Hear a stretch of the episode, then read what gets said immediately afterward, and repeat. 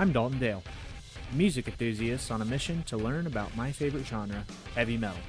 Join me as I listen through and learn about the history of heavy metal music.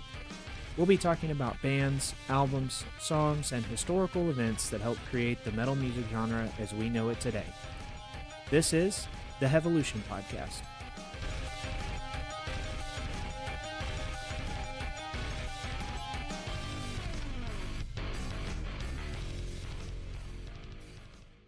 Hey everyone, what's going on?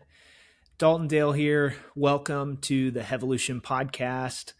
Trying out a new intro today. Uh, hope you like it. Want to say a special thank you to uh, my man Chris uh, from the band LOL for sending in the audio for that. Uh, it's actually a little clip that he put together, and um, you should check them out. Early emo, uh, early 2000s emo pop uh, punk, punk uh, kind of band. Uh, they are writing and recording a new album right now. Uh, definitely go worth the listen if that's uh, the kind of music that you're into, and uh, worth the listen even if that's not the kind of music you're into. support those guys and check them out. They played at Furnace Fest last year, and they do a little bit of touring, so pretty cool. Thank you, Chris. really appreciate that. Um, I super dig the audio for that. It was really fun putting together a little intro for that. So, we are trekking through the history of heavy metal music.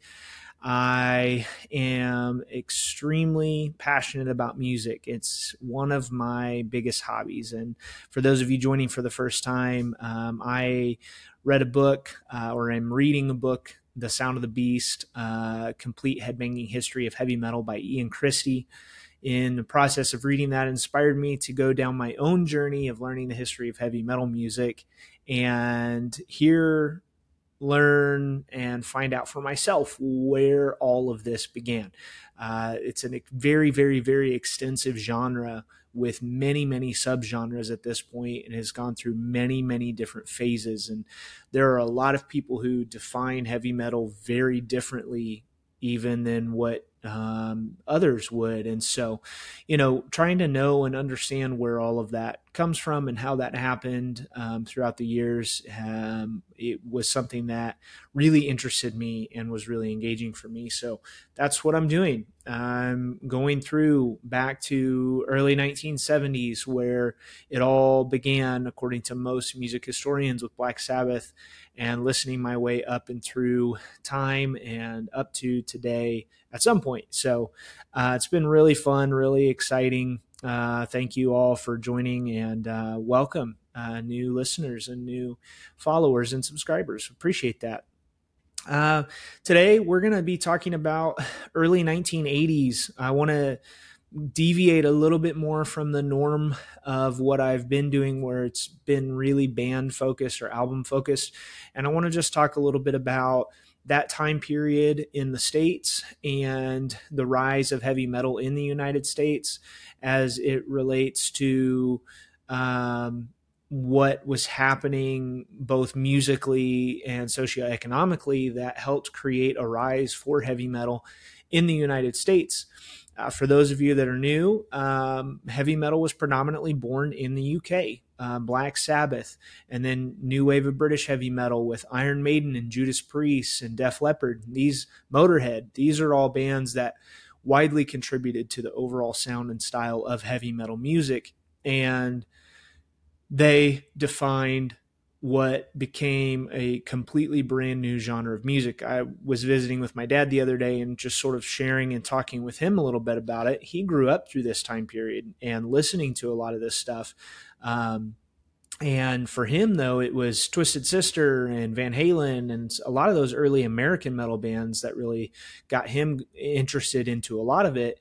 And that's not really where it started. Those guys are just guys who heard bands and saw, you know, Judas Priest and and uh, you know, Sabbath and those guys all touring when they were over here in the States. And then they decided to kind of spin off and do their own thing. And so that's what we're going to talk about today is what was happening in the early 80s at the time and um, how that influenced and impacted and created a rise for heavy metal in the United States. And then we'll dig into a little bit of what I was listening to this week. Um, we're talking the Queensryche EP, uh, their first uh, EP album that they ever put out. And then uh, we'll wrap it up with a little bit of what I've been listening to. So, heavy metal, for the most part, was really born and created in the UK. Uh, the jumping off point is Black Sabbath. Uh, my dad brought up the other night, well, you know, who were they listening to and, and what bands inspired them? And you go back and you look at, you know, late 60s rock and even 70s rock, and, you know, you've got Zeppelin and Rainbow and a lot of those bands that were really doing quite a bit as far as hard rock goes, but none of them were really doing what Sabbath did. You know, Sabbath came in and, and really changed the game as far as the overall tonality and style and lyrical content for, you know, music in that time period. And then you fast forward into new wave of British heavy metal. And to me, this is what I told him.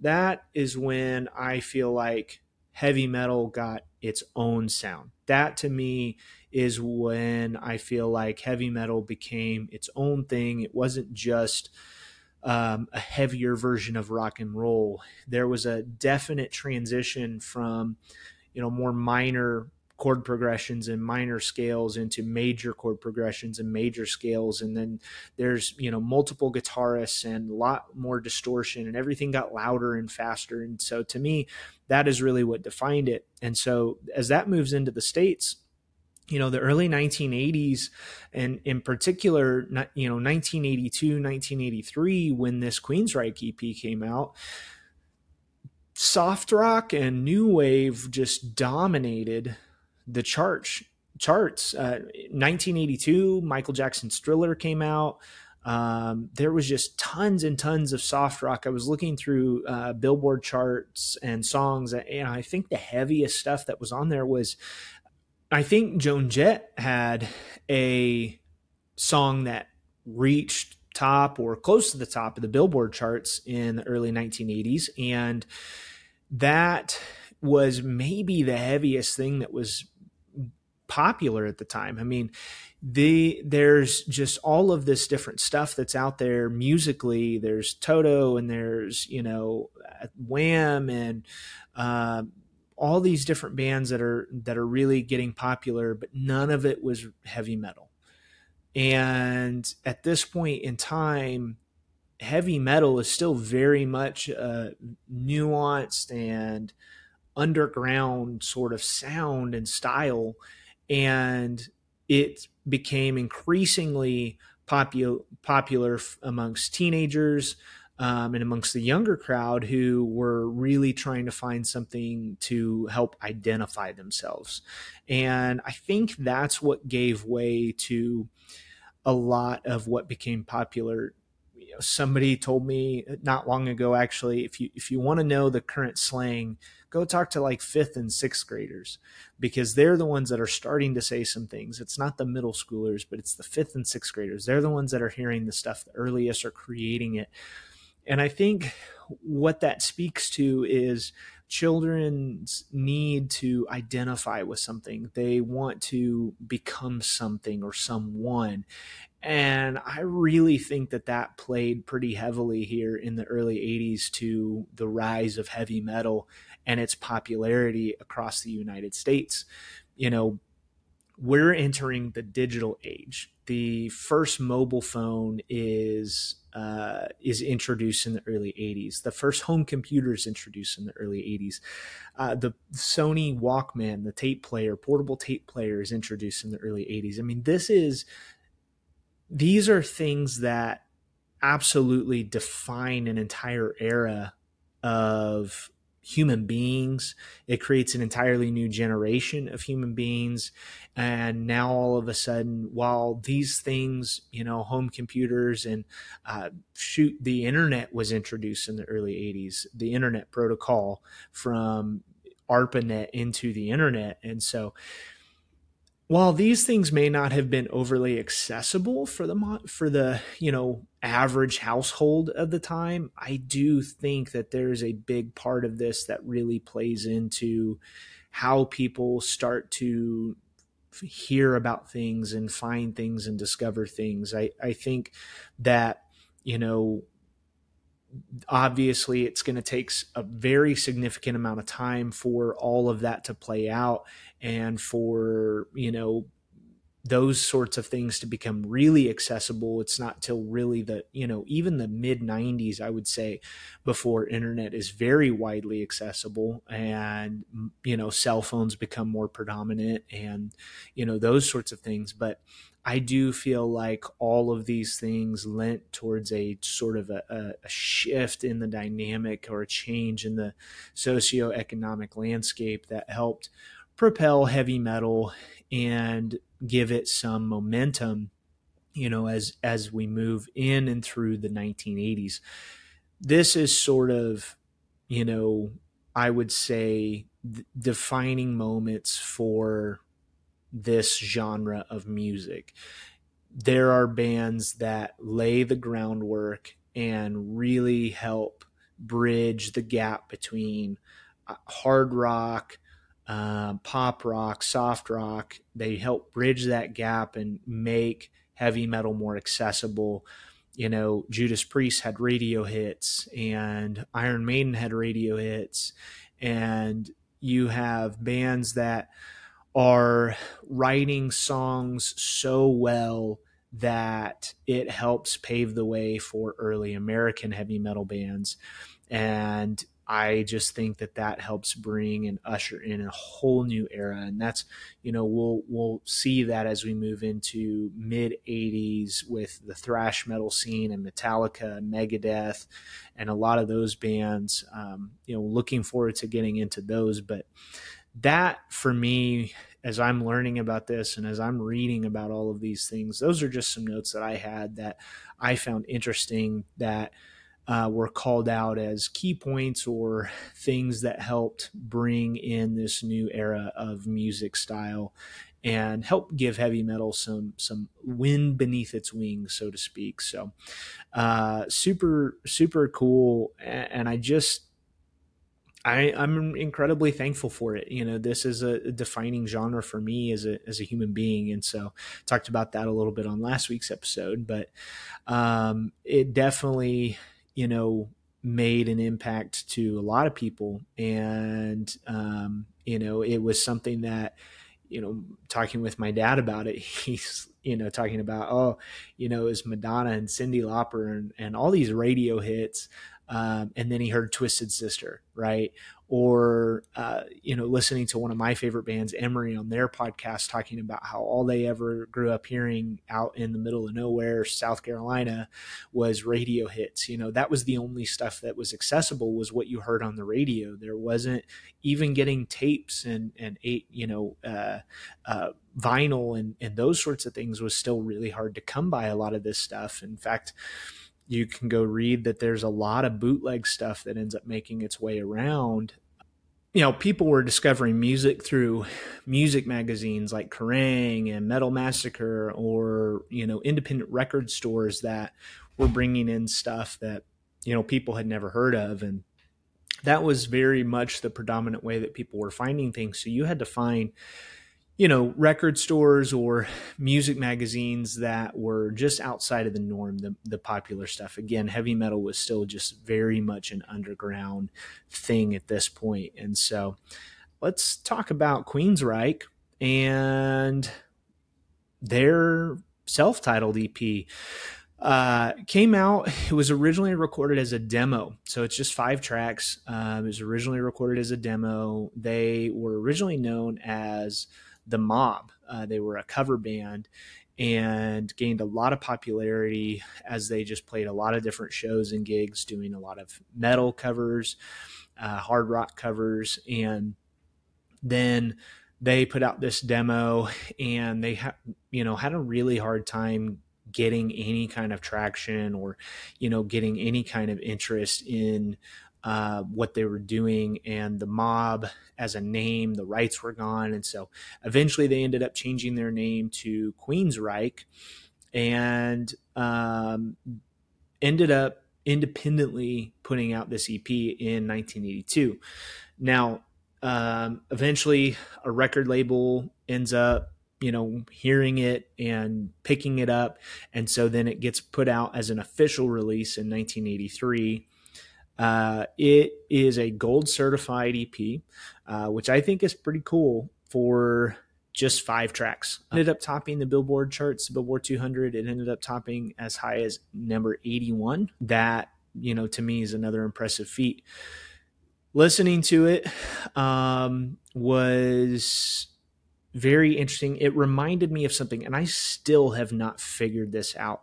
I went back through everything that I've listened to in this, you know, search for the history of heavy metal. Uh, I've actually little little plug. I've got a playlist on Spotify. If you just go search my personal profile, Dalton A. Dale, you can find my heavy metal history playlist, and I'm adding everything that I listen to to that playlist. But I went back through all of this stuff, and initially, as I was listening to this, I was thinking that it reminded me of Judas Priest, either Sad Wings of Destiny or British Steel, one of the two. But I just went back and I played a couple, like Spot played a couple of songs from those albums, and that just didn't quite do it either. So I am not really sure still what this reminds me of, but I feel like I've listened to something very similar to this. I have not listened to this before, uh, or at least not knowingly. Um, Queensryche is one of my dad's favorites. So it's very possible I listened to some of this as I was growing up, but it's not something that I've consciously listened to until these last couple weeks. But um, the lineup features uh, Geoff Tate on vocals, Michael Wilton on guitar, Chris DeGarmo on guitar, Eddie Jackson on bass, and Scott Rockenfield on drums. I did a little research into what their lineup consists of today. It's mostly different, um, except uh, Michael Wilton and Eddie Jackson seem to still be with the band. So they seem to be key pieces to who Queensryche is, even as of today. I know my dad went and saw them. They were touring with Judas Priest not long ago, said it was a really, really great show. Uh, super impressive. But Queensryche EP, again, five songs um, Queen of the Reich, Night Rider, Blinded, The Lady Wore Black, and Prophecy. Uh, you know, again, listening to it, it felt familiar.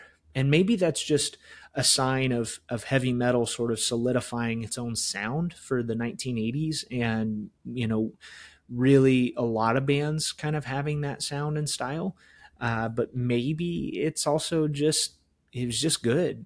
Anyway, had a lot of fun listening to uh, these five songs. Some really good songs. Queen of the Reich is a super good opening track. I definitely enjoyed how upbeat it is, and it goes right into Night Rider, second really, really upbeat song. Uh, I feel like the guitar work in this is very technical, and there's just a lot of really cool riffing in it. Um, very indicative, I think, of some of the even metalcore that I listened to today, uh, and actually, as I was listening to this album, I really have been trying to mull over what you know what do I want to get out of this, what do I want to share with you all that are listening, and uh, you know I've kind of dialed into um, some things that I want to get out of this and some questions that I want to answer for each episode. But one of those questions that I want to th- continue to be thinking about is what is this music doing now uh, at the time that it was written that has translated or made its way into modern metal music, regardless of what subgenre that is. I, you know, went to a concert last Sunday and it was a lot of post hardcore uh, bands. Post hardcore, for those of you that aren't familiar, is this genre of music that existed in kind of the late I would say late 90s, uh, mid to late 90s into the early 2000s. The early 2000s, it really gained a lot of popularity, but it's marked by heavier music um, that it comes a little bit more from hardcore punk uh, and that sort of style that gained a lot of popularity in the late 80s and early 90s, but with uh, vocals that are much higher in range, or or you know singers who um, tend to sing more in their head voice or more of a falsetto, and uh, you know some notable post hardcore bands would be like Thursday, um, brand new. Chiodos, uh, the used.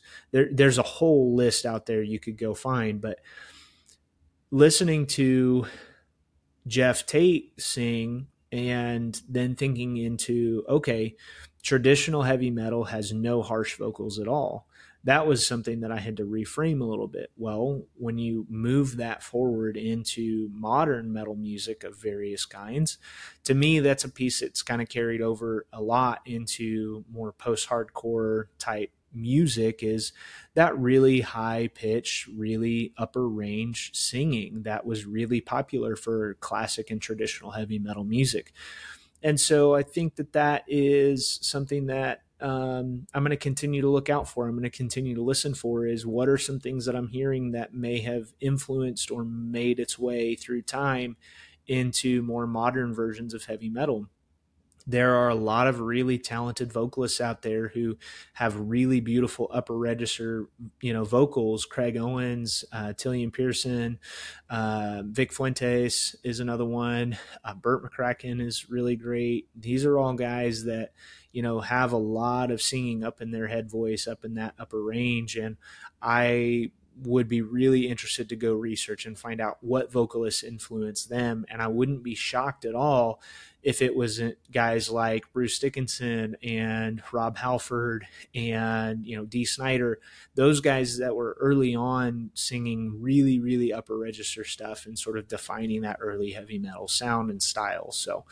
um, that to me was something that in listening to this album and in hearing Geoff Tate sing was uh, you know definitely a big part of my process for this week in, in trying to hear and figure out where does this move to. So, um, anyways, Queensryche EP, self-titled, super super good, 1983. Go give it a listen. You can find it on that heavy metal history playlist on Spotify.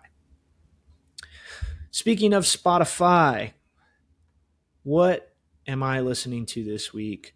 and what are you listening to this week? I would love to hear a little bit about what you guys are listening to in comments on social media, wherever that is. Um, that would be awesome. Would be super fun to just know.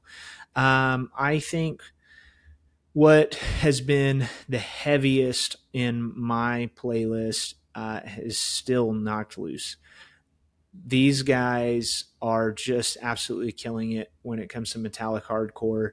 I think they are setting the bar over and over and over again. I talked about them last week. They put out two new singles and they just go so hard. Um, super, super impressed. And I just, I dove into more and more and more of their backlog and it's just good. All of it's good. So, Knocked Loose Metallic Hardcore Band, one of my favorites, one of the best live shows I've seen too. They just put on a killer live show. So, uh, it's been a lot of fun um, listening back to that. So, Thank you all for listening today. Wherever you're listening to this, I would really appreciate a five star review. It's super helpful for new podcasts and algorithms for what gets suggested out there. So, wherever you're listening to this, I would appreciate it. Go find us on Facebook and TikTok. Like, subscribe, share, follow wherever you're seeing this. I really appreciate it. Uh, thank you all for all of the support. This is the Heavylution Podcast. We will see you in a few weeks.